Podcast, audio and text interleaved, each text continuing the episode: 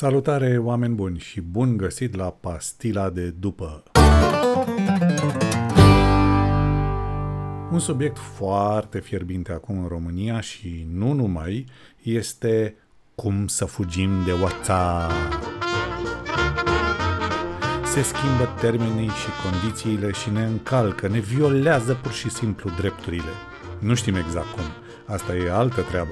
Important e că ne fură, domnule. Ne fură date vitale, esențiale și nu mai avem intimitate, spațiu propriu, ceva al nostru acolo. Ei bine, hai să începem cu hard facts, cum zice francezul. Ce schimbă WhatsApp de fapt este felul în care furnizează datele noastre către cei care plătesc să le obțină, adică diverse companii care fac reclamă. Politicile WhatsApp s-au schimbat cosmetic mai degrabă și nu într-un mod care oferă Facebook mai multe date. Facebook colectează deja o mulțime de informații din ceea ce fac oamenii pe WhatsApp. Dar câți dintre noi, sau cei care țipă acum fugiți de WhatsApp, au citit asta?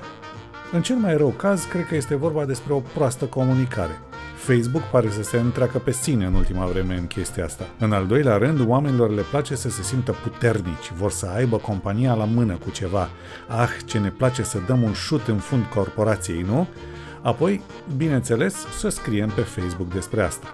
Facebook a cumpărat WhatsApp în 2014 și din 2016 încoace, aproape toți cei care folosesc aplicația de mesagerie au împărtășit, de obicei fără să știe, informații despre activitatea lor cu Facebook.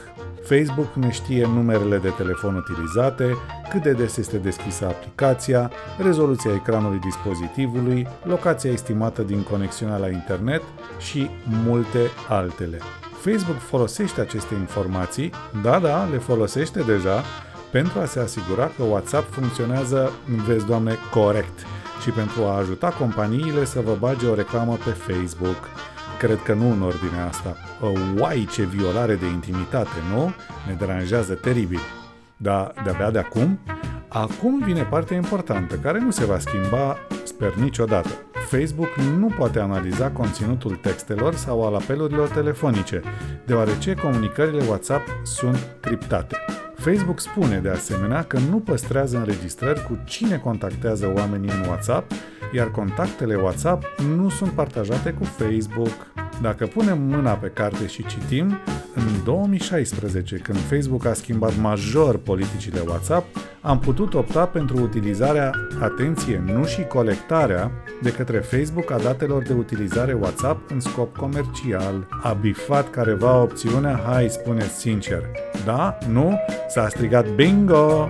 Ce a făcut WhatsApp prost a fost că a dat-o de gard cu modul în care a comunicat schimbările de politici care presupun nimic altceva decât să dezvăluiască obiceiurile noastre de a utiliza WhatsApp companiilor care fac reclamă pe Facebook și Instagram. Adică, dacă te dai prin moluri și deschizi WhatsApp, s-ar putea să primești niște reclame la poșete. Simplu și groaznic, nu? Hai, gata cu isteria și nu uitați să vă luați pastila de după. V-am pupat!